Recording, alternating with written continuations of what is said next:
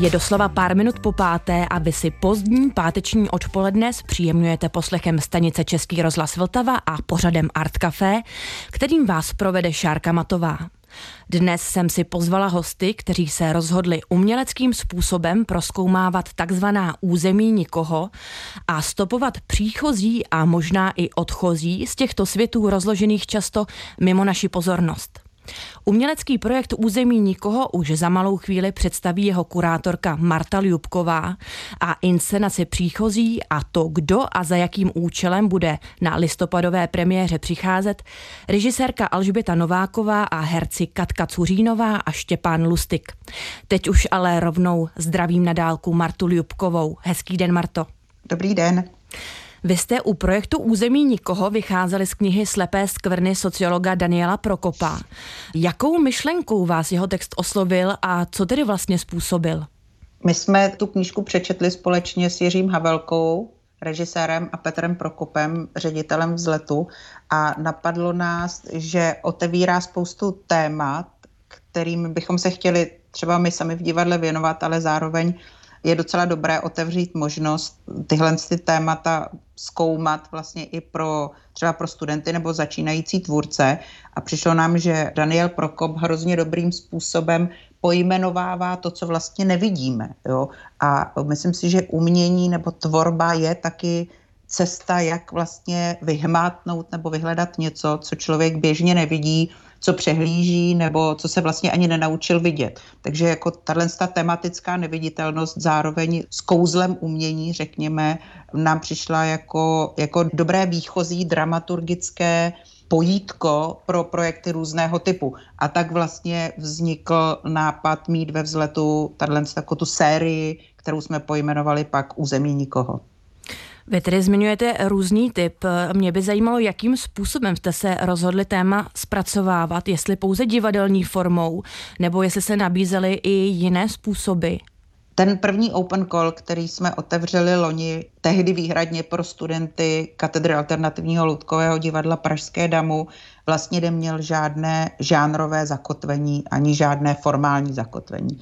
A ukázalo se to být jako docela šťastné, protože hned z počátku se sformovalo několik projektů, jejichž výstupy jsou zcela odlišné. Jeden projekt se odehrával v kavárně, jiný projekt má podobu takové jako paradivadelní bojové hry, jeden projekt je taková jako zvláštní performance s použitím PowerPointu a právě jako první velká premiéra této sezóny jsou příchozí, což je vlastně jako jediný projekt z těch všech, který dostal podobu jako, jako řekněme klasické inscenace. Ale otevřeli jsme další open call, máme na stole, posuzujeme teď další přihlášky a je zcela zřetelné, že tahle mnohotvarost bude pro území nikoho typická. Zároveň ale, to je podle mě jako hrozně důležité říct, nám nejde jenom o to, aby něco vznikalo přišlo nám zásadní mít možnost jako laboratorně někde něco zkoušet, aniž bychom tlačili na výsledek a říkali si, jo, tak z tohohle z toho prostě musí být inscenace, která se 20krát zreprízuje. Máme pocit, že součástí toho, jako být na tom neviditelném území, je i mít možnost třeba vytvořit něco, co třeba se ani nedostane k publiku. Jaká slepá místa a území nikoho ty současné mladé tvůrce zajímají? Co chtěli mapovat, zkoumat a pochopit? To je vlastně hrozně zajímavá otázka, protože ten rozptyl byl, byl obrovský. Na jedné straně byl třeba zájem o matky, samoživitelky, na druhé straně třeba můžeme říct, že byl zájem o gentrifikaci Vršovic, někde mezi tím stál zájem třeba o děti z minorit a jejich adaptaci eh, ve školkách. Prostě jako je evidentní, že témat, kterých se může zhostit nejen divadlo, ale umění obecně kolem nás, těch je strašně, strašně moc a zase se potvrdilo, že jako divadlo se dá dělat jenom zvláštní pro určité téma, protože jenom ti, kteří měli velikou vášeň, nakonec ten projekt dotáhli k, k nějakému jako veřejnému prezentování. A podle jakého klíče jste tady ty vášnivé autory a vášnivá témata tedy vybírali nakonec? k té realizaci došli jenom ti, kteří to prostě jako chtěli ve výsledku dělat a neodpadli někdy, někdy v, průběhu, v průběhu těch příprav. Je to jako vlastně takhle jednoduchý. Abych tak řekla, zahájili jsme jednání se všemi skupinami mm-hmm. a ne každý vlastně tu práci dovedl, protože eh, ta pravidla jsou velmi volná v tom smyslu, že neřekneme dopředu, musí to takhle vypadat, tady to bude mít premiéru, tohle to tam nemáte. Vlastně jediné, co vás vede vpřed, je touha to udělat. A někdy se může stát, že ta touha se vyčerpá, nebo že ta představa o tom výsledku byla prostě jako třeba milná nebo moc naddimenzovaná, nebo se objeví nějaké jako jiné téma, které člověka strhne a tak tohle téma opouští. A to mi právě na to přišlo jako, jako docela dobré. Ta svoboda to nedodělat, protože nad váma nevisí Damoklův meč premiéry a už, už prostě dávno prodávaných představení. Takže tohle je svým způsobem taky dramaturgický výběr toho, co se nakonec do vzletu dostalo. Protože my jsme začali pracovat s úplně všemi, kteří se nám do toho open callu tehdy přihlásili. Letos to asi tak nebude, ale loni jsme prostě si sedli s úplně všemi, kdo přišli s nějakým nápadem. My jsme už tady zmiňovali inscenaci příchozí, o které bude i další část dnešního Art Café. Proč jste vybrali tohle téma, které přinesla režisérka Alžběta Nováková? Čím vás oslovilo? Pro Alžbětu je tohle jako bytostné téma a věděla jsem, že do něj půjde jako s plnou vervou a zároveň s odpovědností. To je jeden důvod. Druhý důvod je, že součástí toho, že otvíráte ta území, která nikomu nepatří, nebo nikdo se jich spíš nevšímá, tak, tak je to, že i na divadlo se začnete dívat jinak a ptáte se, kdo všechno má chodit do divadla, kdo to divadlo má tvořit a to, že Alžběta bude spolupracovat s herci na vozíčku, mi přišlo jako úplně stělesnění, zhmotnění té původní dramaturgické představy. To, že vlastně nepočítáte s profesionálními herci, ale počítáte se skupinou lidí, kteří svým způsobem, byť teda metaforicky jdou vyprávět nějaký svůj vlastní příběh, tak to jsem si říkala, že je vlastně to, o čem jsem snila, no, že otevřeme, otevřeme vzhled i někomu jinému, než čistě jenom profesionálním hercům a jsem moc ráda, že se to daří. Nemluvím o výsledku, ale o tom, že se v průběhu několika týdnů ve vzletu setkávali lidi, kteří třeba by neměli šanci se úplně přesně na jeviště dostat a teď budou hrát a bude se na ně moct jít podívat někdo, kdo se třeba s nima bude identifikovat a to mně přijde hrozně důležitý. A jakou vidíte svoji roli kurátorskou, nebo jaká je tedy vaše role jako kurátorky projektu, které jsou takto bytostné a osobní, autorské? Mm-hmm. Já si myslím, že jako pro mě je to, já nejsem zkušená kurátorka, pro mě je to nějak ohledávání pozice kurátorství, že vlastně jenom jako nabízíte uh, různé dveře, třeba je pootevřete ale už ty lidi do těch dveří necháte vstupovat uh, samostatně. Není to dramaturgická práce, že ten projekt jakoby doprovázíte od začátku do konce, ale tady spíš nabízíte nějaké jako konzultace, pomoc, radu a zároveň povzbuzení pro to tvořit dál. Vy máte velkou zkušenost ve spolupráci s mladými začínajícími autory. Dovedla byste nějak obecně říct, co třeba ty současné mladé divadelníky zajímá za témata? Já bych řekla, že současní mladí tvůrci jsou mnohem jako političtější, ve smyslu angažovanější, mm-hmm. než třeba byla naše generace. Že se strašně moc snaží na jeviště přinést, já nevím, environmentální témata, sociální témata, že pro ně eh, divadlo ztratilo čistě estetickou funkci, ale vždycky musí nést i nějakou funkci společenskou. To bych řekla, že jako hlavní trend divadla nejmladších tvůrců. A liší se tedy nějak ta, to vnímání jejich funkce divadla od, té vaší, od toho vašeho vnímání funkce současného divadla? Mm-hmm. Asi jo, protože každá generace vnímá trošku divadlo po svém, protože jako vyrostla v trochu jiném prostředí, ale zároveň to neznamená, že nemůžou ty různé pohledy na svět koexistovat vedle sebe a jeden uh, nemůže podporovat ten druhý. Myslím si, že ve chvíli, kdy přijde do divadla nějaké dogma, že něco se musí takhle a něco se naopak takhle nesmí, tak to je prostě zlo, které eh, hubí jakékoliv umění. Takže pokud bude vedle naší starší generace existovat mladší generace, která bude dělat divadlo jinak, tak to bude prostě úplně senzační a ukáže to pluralitu názorů a zároveň pokud se naše pohledy budou moct nějakým způsobem spojit a fúzovat a my budeme jako naslouchat mladší generaci a ona třeba bude někdy ve šťastných chvílích naslouchat i nám, tak si myslím, že z toho může České divadlo jenom, jenom prostě těžit. Vy už jste zmiňovala, že území nikoho je dlouhodobější projekt, tak v jaké fázi se tedy teď nachází a jak je to tedy s tím dalším open callem pro nové autory?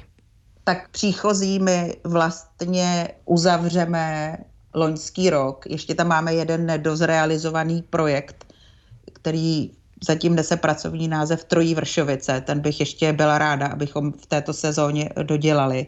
A potom se začneme věnovat výběru projektů do další půlky sezóny, do druhé půlky sezóny a od jara zhruba do konce této sezóny plus případně na podzim 23 by se měly začít realizovat právě teď přihlášené projekty, které upřímně řečeno ještě mi vysí v počítači nebo leží na stole a musím se na ně společně s Jiřím Havelkou a s Petrem Prokopem pořádně podívat. To byla Marta Ljubková, kurátorka uměleckého projektu Území nikoho. Teď si zahrajeme skladbu Equilibristic Brides od kapely Dirty Rudolph and his Inglorious Rock and Roll Mates, ve které hraje na kytaru autor hudby k inscenaci příchozí Matěj Šíma. Hudba mladého herce a muzikanta bude doprovázet celé dnešní Art Café. Teď už jazzovo-swingová úprava skladby původně od metalových Hentai Corporation.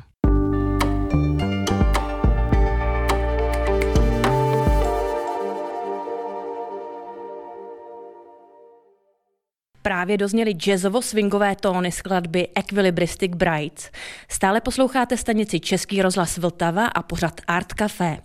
Dnešním tématem je projekt Území nikoho a divadelní inscenace příchozí, která bude mít premiéru už za pár dní ve Vršovickém kulturním centru Vzlet, kam jsem se od Marty Ljubkové přesunula právě teď.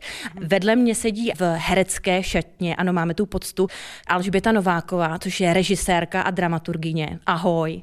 Ahoj. Pak tu sedí ještě Štěpán Lustik na zeleném gauči. Ahoj, ahoj. A vedle nás ještě Katka Cuřínová, která je tedy také představitelkou jedných z těch hlavních rolí. Ahoj Katko. Ahoj, ahoj, těší mě. Tak, já bych možná začala citací. Každý den se k ním na několik hodin vydávají vyslanci naší společnosti, aby jim za poplatek propůjčili své ruce a nohy a pak je opět zanechali v jejich hloubání. Myšlení je totiž jediný svobodný akt, nikoho k němu nepotřebují.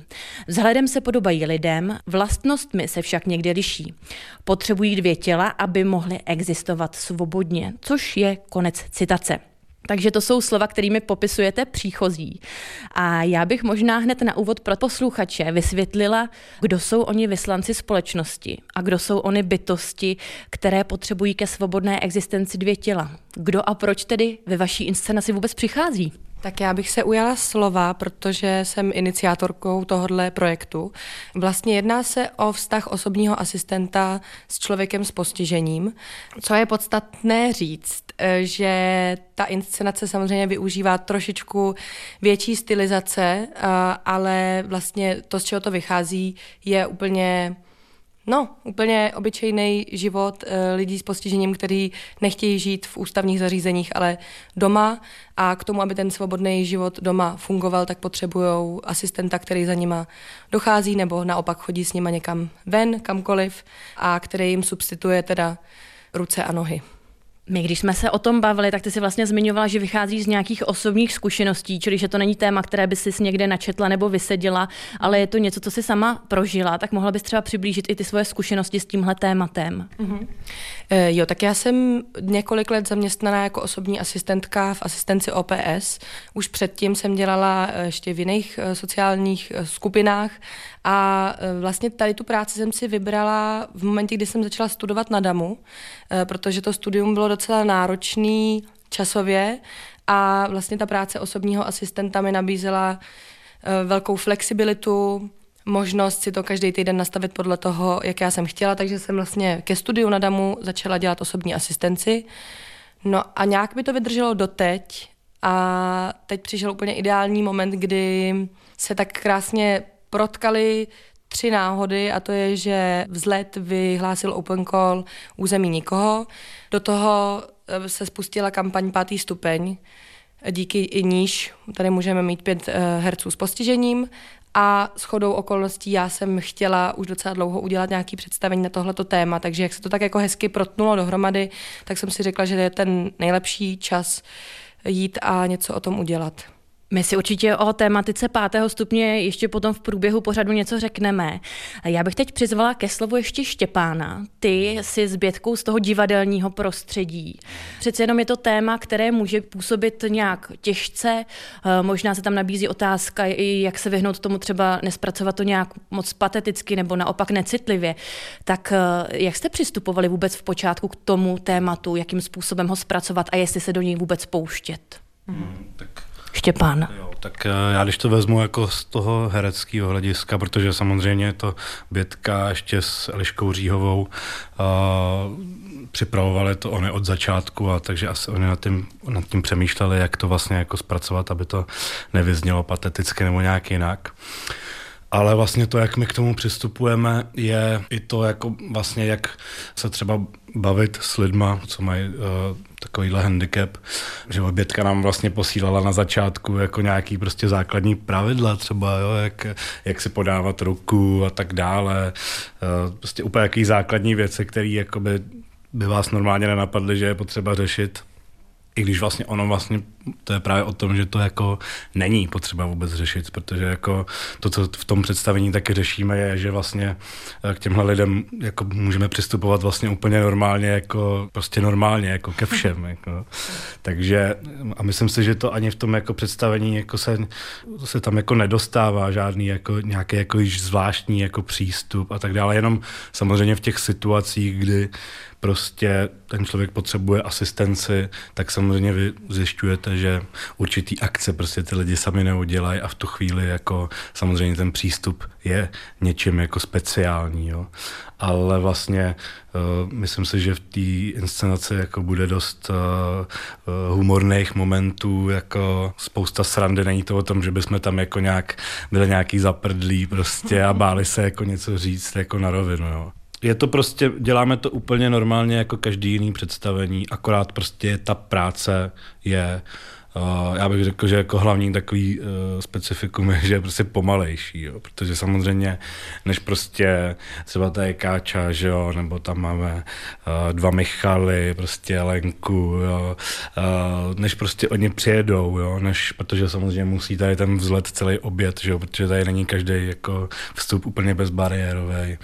Teď samozřejmě oni mají asistenta třeba od, já nevím, od 9 do 3, jo, pak se ten asistent vystřídá, takže vždycky se jako na někoho čeká vlastně a není to jako když zkoušíte v divadle a někdo vám řekne, tak Štěpáne, teď běž takhle jako tři metry dopředu, tam se zastavíš, něco řekneš, pak se otočíš o 180 stupňů a budeš prostě tamhle, tak jako tady, tady to je samozřejmě složitější. Jo. Než s tím vozíkem někam musíte ho nejdřív zapnout, že jo, teď škoda, že to tady není vidět, ale tady Káča má ovládací panel. Vlastně. Vesmírné vozítko úplně. Je to přesně tak, my jsme to, my jsme to přirovnávali k, k Mars roveru. Vlastně. A, takže vlastně tady se to musí nejdřív zapnout, že jo? teď si nastavíte rychlost něco a pak samozřejmě teprve můžete jet na, z bodu A do bodu B. Jo. No, takže a samozřejmě třeba eh, Michal Novotný, eh, jeden právě z eh, lidí na vozíčku, co tam hrajou, tak ten třeba ani nemůže ovládat si ten vozík sám, takže k němu musíme vždycky někdo jít a zapnout a dojet vlastně s ním někam do toho prostoru. No. Takže jako řekl bych, že ten čas je taková hodně jako Uh, alfa a omega. Alfa a omega, no, jako protože to prostě, ale zároveň je to jako v něčem dobrý, že člověk uh, prostě nad tím přemýšlí jinak, jo, že to není, nebo že má víc času nad tím přemýšlet, tak. Tak už víme, jak se k tomu dostal, nebo jak se k tomu postavili tady Štěpán s Bětkou. Katko, jak ty jsi se vůbec dostala k tady tomu zkoušení inscenace, protože předpokládám, že ty nemáš divadelní zkušenosti, ale možná mě teď mohutně vyvedeš z omylu. Mě tady na tohle téma přivedla Bětka a zeptala se mi, jestli bych souhlasila, že bych v divadle hrála a já jsem Bětce odsouhlasila, že ano, že si to moc ráda vyzkouším, tuhle novou zkušenost pro mě divadelní.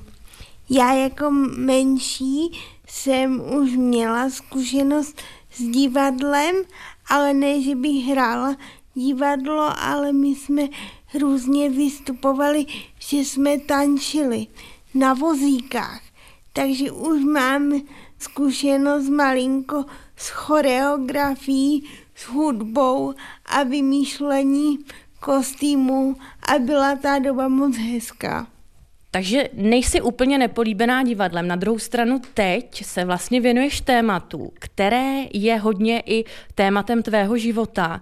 Neobávala se třeba ty na začátku něčeho, toho, že tam třeba bude nějaká situace nebo něco, co ti nebude příjemné řešit, protože to je prostě tvoje bytostné téma? Uh, tohle téma mě vlastní, je pro mě úplně normální.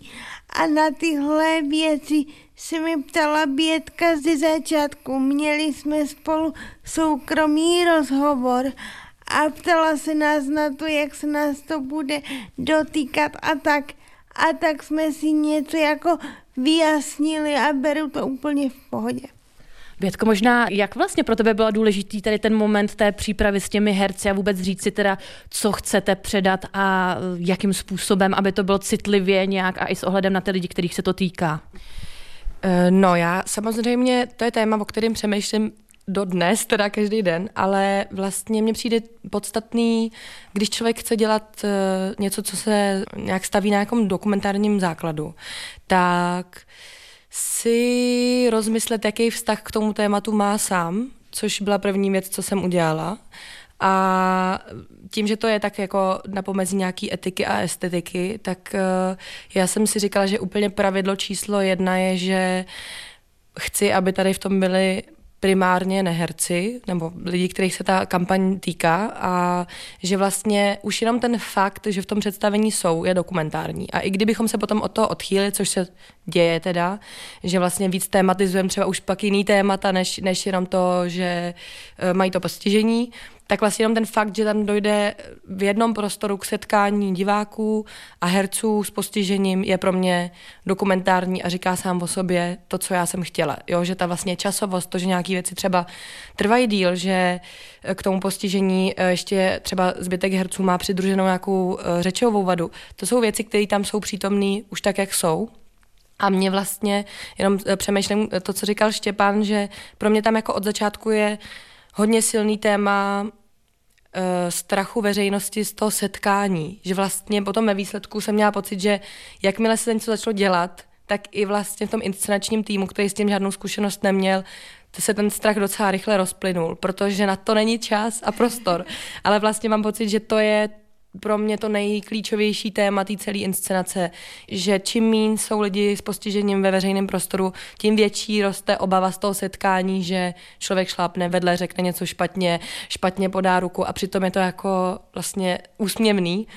Takže pro mě to eticko-estetický téma se nějak zbořilo v momentě, kdy mi všichni řekli, že do toho půjdou a že když jim něco bude nepříjemný, tak mi řeknou, že to nepoužijem a a tím pádem já se můžu spolíhat na to, že tam je, nevím, deset dospělých lidí, kteří mají svoji hlavu a svůj názor a kdyby něco bylo přes čáru, tak nám to s Eliškou řeknou. Takže to je pro mě to nejpodstatnější na takových jako v, v úvozovkách palčivých tématech, je o tom mluvit.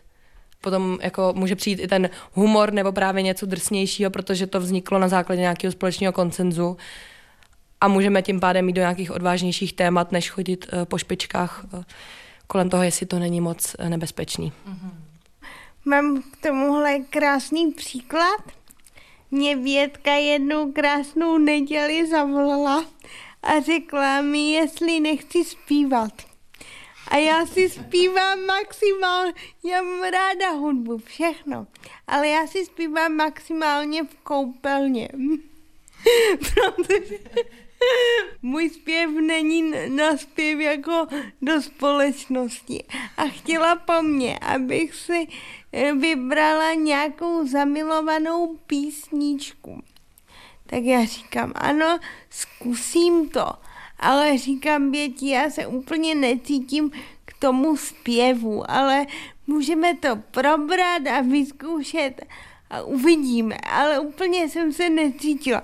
A furt jsem to tak nějak oddalovala, schylovalo se k neděli nebo k nevím kterýmu, asi pátku.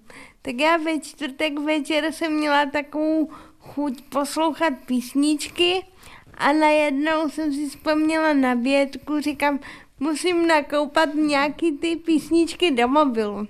Tak jsem poslouchala písničky, říkám, tahle se mi líbí, tahle se mi líbí, tak jsem poslala asi deset, ale všechny byly v češtině.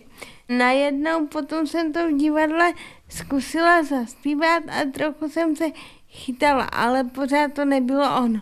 A potom eh, naše kolegyně, co pomáhá bědce, řekla, jestli bych to, eh, že by to bylo lepší zaspívat anglicky. A já říkám, no, tak to teda nedovedu. A potom se to teda zkoušelo a nakonec se to nedělalo, protože se uh, vymyslelo něco úplně jiného. Ale prostě... To zbytečné týrání úplně. Ale tak zkusit se má asi všechno, ať člověk pozná, jestli to tam má sedět nebo ne.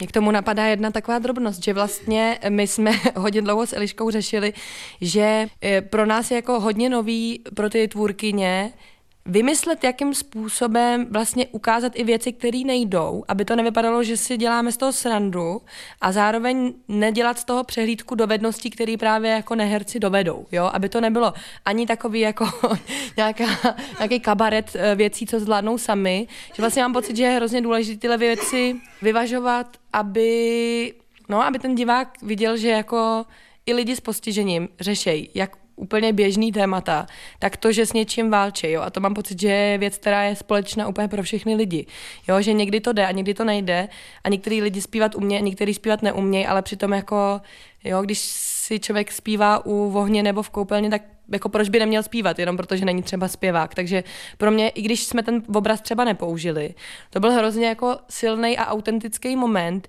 vidět někoho, kdo si schutí zpívá, i když je to falešný. Jo, to mám pocit, že tyhle ty věci na to jeviště taky patří, že to není jenom o tom, eh, že to bude přehlídka dovedností. Tak to jenom tady doplňuju kaččinou frustraci zpěveckého výkonu. Příchozí je příběh tedy o lidech eh, s těžkým fyzickým handicapem a nějakém vztahu s jejich asistenty a té potřebnosti vzájemné. Vypovídá to, nebo lze to vztáhnout i na společnost obecně. Je to trošku příběh třeba i o nás všech, o té potřebnosti vzájemné. Přemýšleli jste o tom i v tomhle směru? Mm-hmm.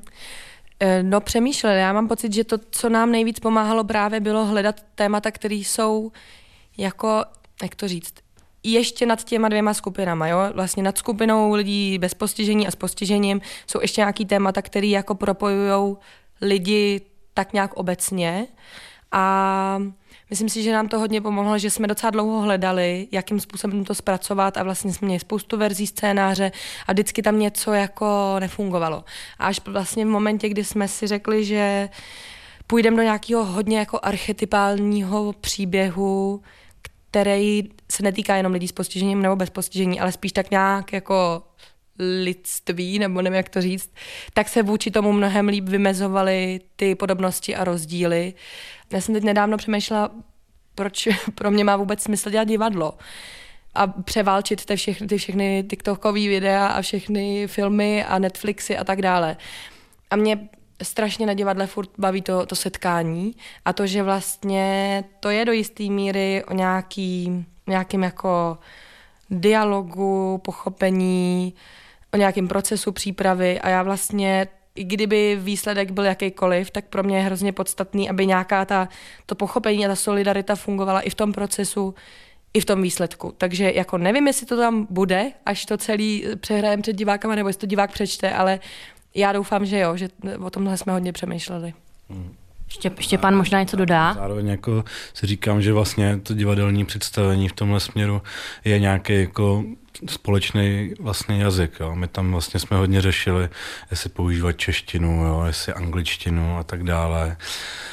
Protože třeba, když dám takový příklad taky zase z toho zkoušení, jak jsem mluvil o tom čase, jo, tak zase Teď si vemte, jako, že třeba někte, někteří prostě z těch neherců, co jsou na vozíčku, tak eh, třeba jako jim hodně taky trvá jako něco říct. Jo? Třeba Káča mluví jako dost dobře vlastně, ale třeba eh, Michal taky novotný, že jo?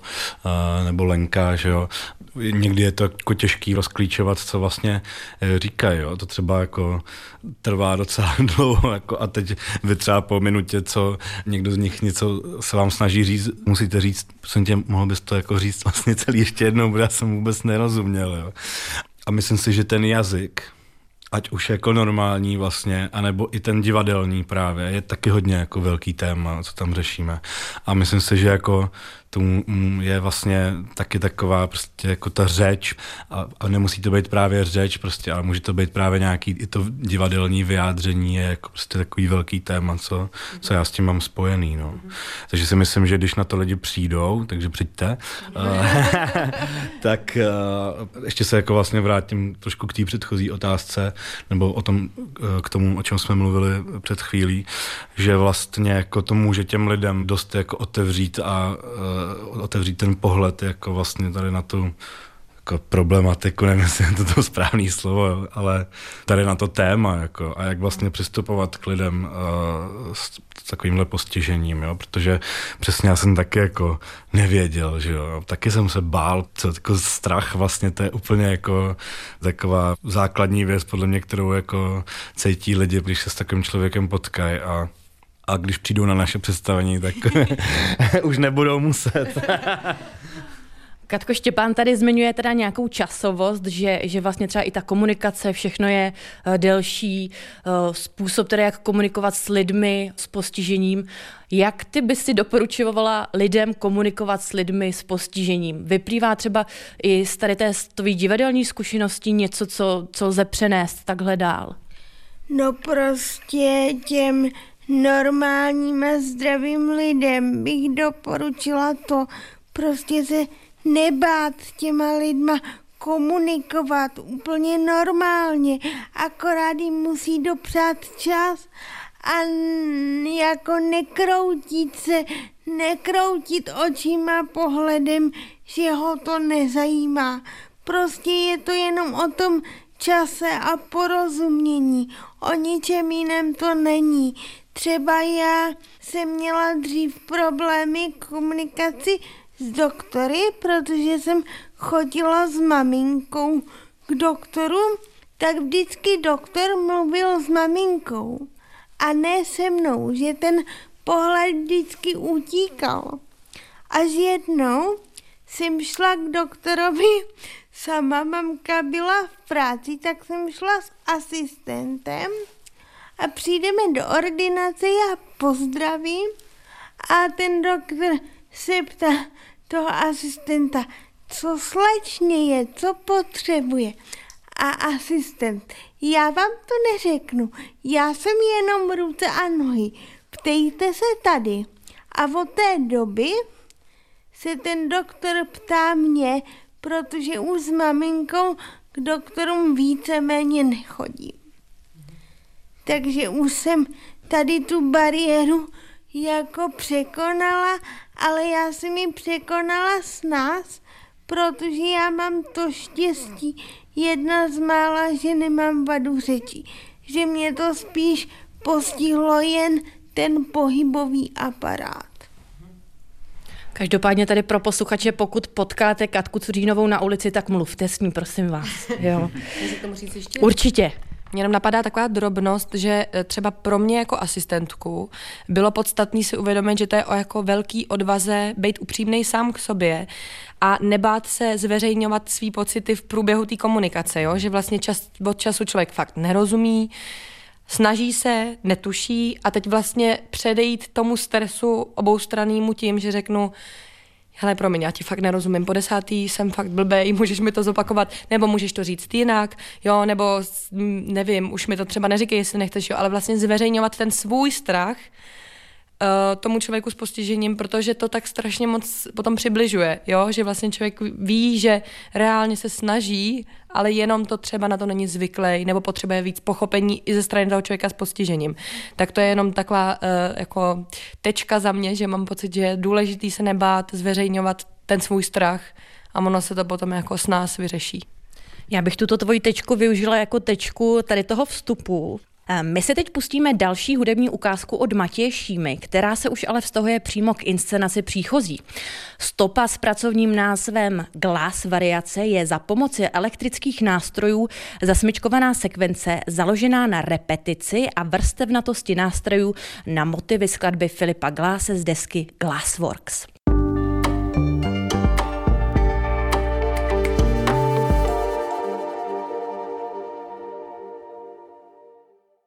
Právě nám dohrála skladba s pracovním názvem Glass variace od hudebníka a herce Matěje Šímy.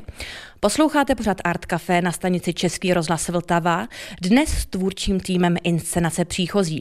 Vedle sebe mám ještě stále dramaturgyni a režisérku Alžbětu Novákovou, představitele hlavních rolí Katku Cuřínovou a Štěpána Lustika a ještě stále jsme v herecké šatně Vršovického vzletu. Naťukli jsme v předchozím vstupu pátý stupeň, O co v té inscenaci příchozí konkrétně jde a na jakou teda tu realitu odkazuje, nebo když to řeknu teda slovy Štěpána, problematiku?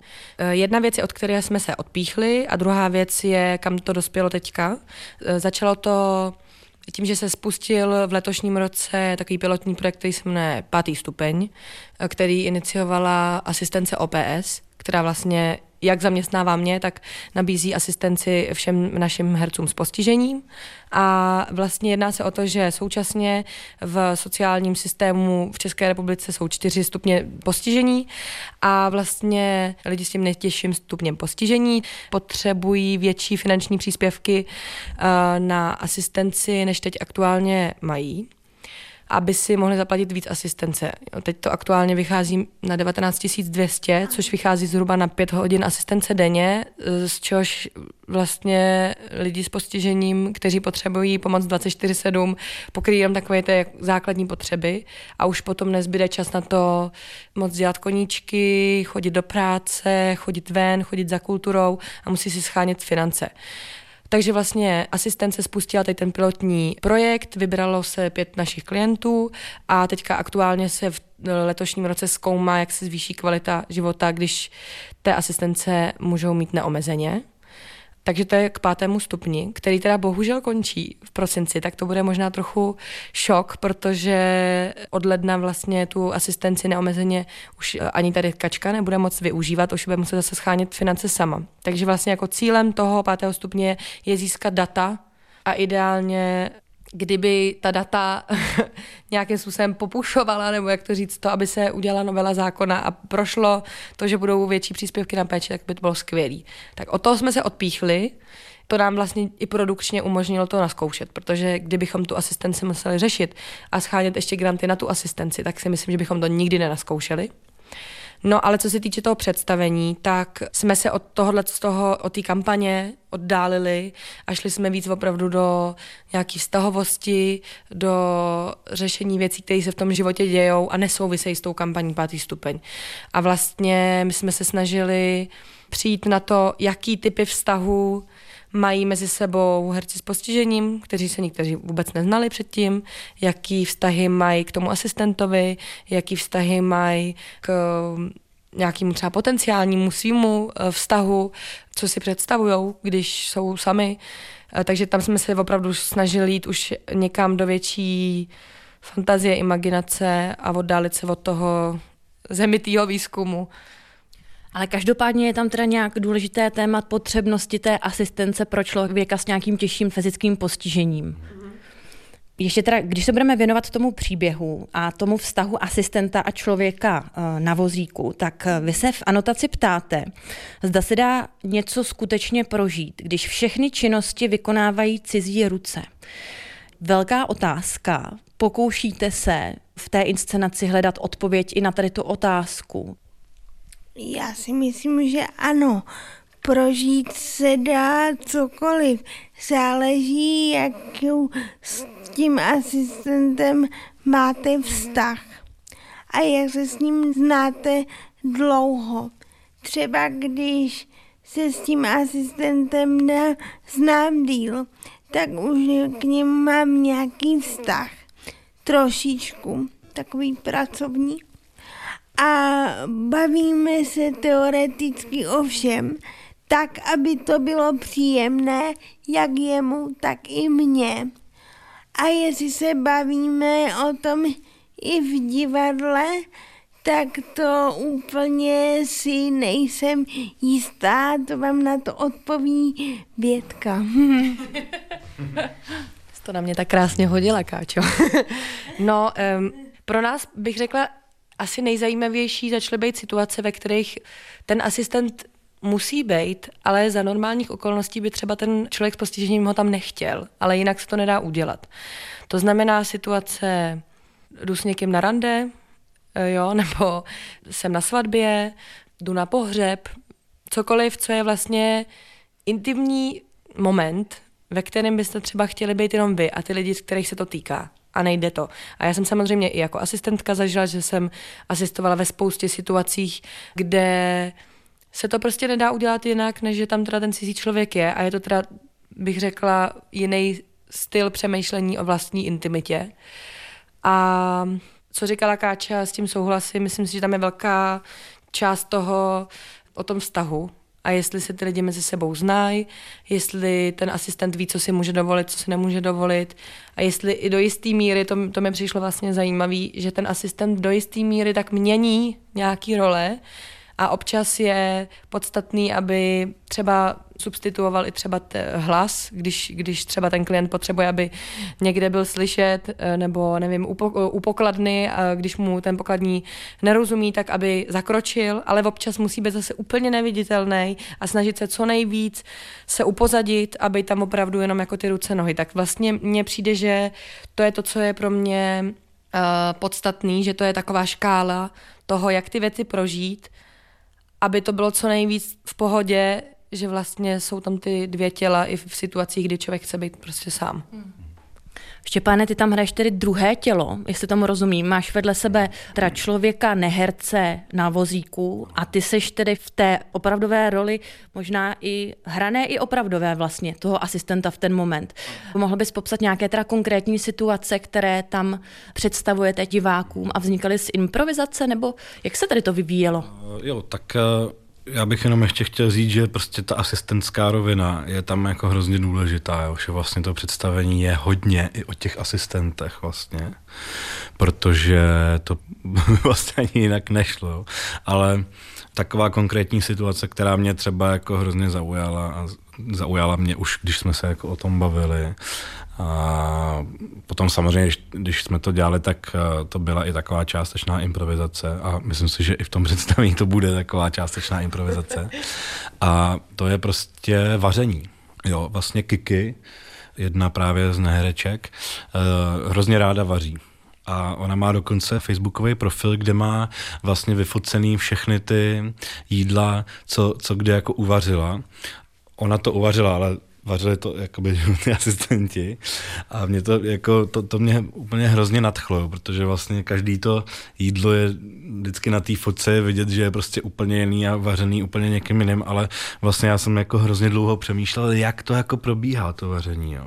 Jakože ten člověk jako nemůže totiž jako využít úplně eh, na 100% nějakých svoje jako eh, cooking skills, protože Keke vlastně jakoby chce, aby právě to vařila ona, tak vlastně jakoby dává přesný pokyny tomu asistentovi. Jo, takže dám příklad, ona řekne, tak teď prostě nakrájej cibuli. Jo, ty třeba nerozumíš, že jo, tak se zeptáš znova, promiň, cože mám udělat. Nakrájet cibuli, jo, dobře, tak jdete nakrájet cibuli. Ale jakoby nemůžete to prostě jako nakrájet, uh, jo, nakrájet si cibuli a teď jako už začít krájet rajčata. Ne, musíte počkat. Tak a teď vezmi rajče a nakrájej rajče. Jo. Vlastně takhle všechno to jde postupně A to je totální jako příklad toho, jako, že vy jste prostě ty ruce, jo. Takhle prostě Kiki vaří, jo. A jako vy, vůbec jako vy, vy, do toho jako nepromítnete a ani byste jako neměl promítat nějakých svoje jako vařící schopnosti. Jo. Tam jde o to, aby si to i taky jako užila. Jo. A to je prostě asi za mě takový nejvíc jako moment těch rukou jako a nohou. No. Nevím, teď přemýšlím, jako co tam jde, a já vám nechci zase úplně jako prozrazovat ty další momenty. Jo. Ještě bych doplnila Štěpána, ono není o tom, jak nakrájíš cibuli, že ji nakrájíš normálně jakože po svým, ale ještě se ten asistent většinou ptá, jak to chceš udělat, jak tu cibuli chceš nakrájet, jak chceš nakrájet to rajče, jak chceš dát třeba prádlo do pračky. Dáváš to tak nebo tak? Ano, takže příchozí jsou i trochu kuchařská show, jak se tady dozvídáme. Už poslední otázka, jak nebo na co byste nalákali diváky potenciální a posluchače současné na vaší inscenaci příchozí. Nikdo ji tedy zatím neviděl, ani já ne, vy možná jste ji taky ještě neviděli, tak proč by stálo za to se přijít podívat na premiéru? I na další samozřejmě představení. Mm-hmm. Bětka. No, já si myslím, že to je popravdě projekt, který ještě nikdo nikdy neviděl v takové formě. A myslím si, že tam je spoustu fakt krásných obrazů, které jsou i vtipný, i silný a na co já bych nalákala. Myslím si, že bych nalákala na fakt jedinečnou možnost koukat se na deset lidí, kteří se společně snaží najít dohromady ten nejlepší jazyk, jak jim něco sdělit. Takže to je za mě. Štěpán? No, uh, a já to řeknu prostě jednoduše. Pět lidí prostě na vozíčku, dva, dva prostě jako bez vozíčku, dělají prostě spolu představení jako ve vzletu. Nechte se překvapit prostě. Těch věcí tam prostě bude spousta. Jako. Takže Štěpán ano popsal fyzické rozprostření postav a teď ještě tedy Katka, Přijďte se určitě podívat na naše divadlo, protože i neherci na vozíčku můžou hrát pěkné divadlo a bude to sranda a umí si ten život užít plnými doušky i s osobními asistenty, který k životu potřebují.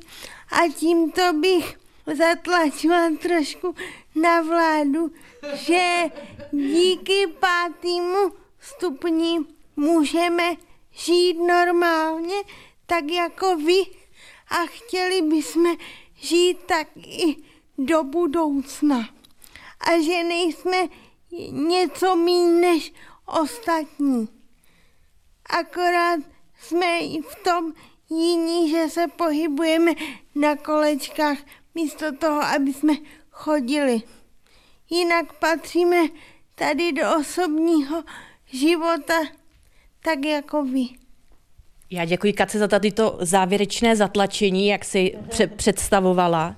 Páteční Art Café už je pomalu u konce. Dnešními hosty byly v úvodu dramaturgině Marta Ljubková, režisérka a dramaturgině Alžběta Nováková a herci Katka Cuřínová a Štěpán Lustik, kteří představovali divadelní inscenaci příchozí. Tam má premiéru 28. listopadu v kulturním centru Vzlet. Bětka mi to tady potvrzuje. Já vám děkuji za vaši návštěvu ve vltavském vysílání. Díky. Díky, naschle. Děkuji moc. Vy, milí posluchači, pokud byste si chtěli poslechnout záznam dnešního pořadu nebo dalších dílů, můžete je najít na webu stanice Český rozhlas Vltava, v aplikaci Můj rozhlas a na dalších podcastových platformách. My se teď rozloučíme s kladbou Dítě, kterou Matěj Šíma napsal pro taneční představení Soul Seekers. Příjemný poslech dalších pořadů a inspirující kulturní zážitky vám přeje Šárka Matová.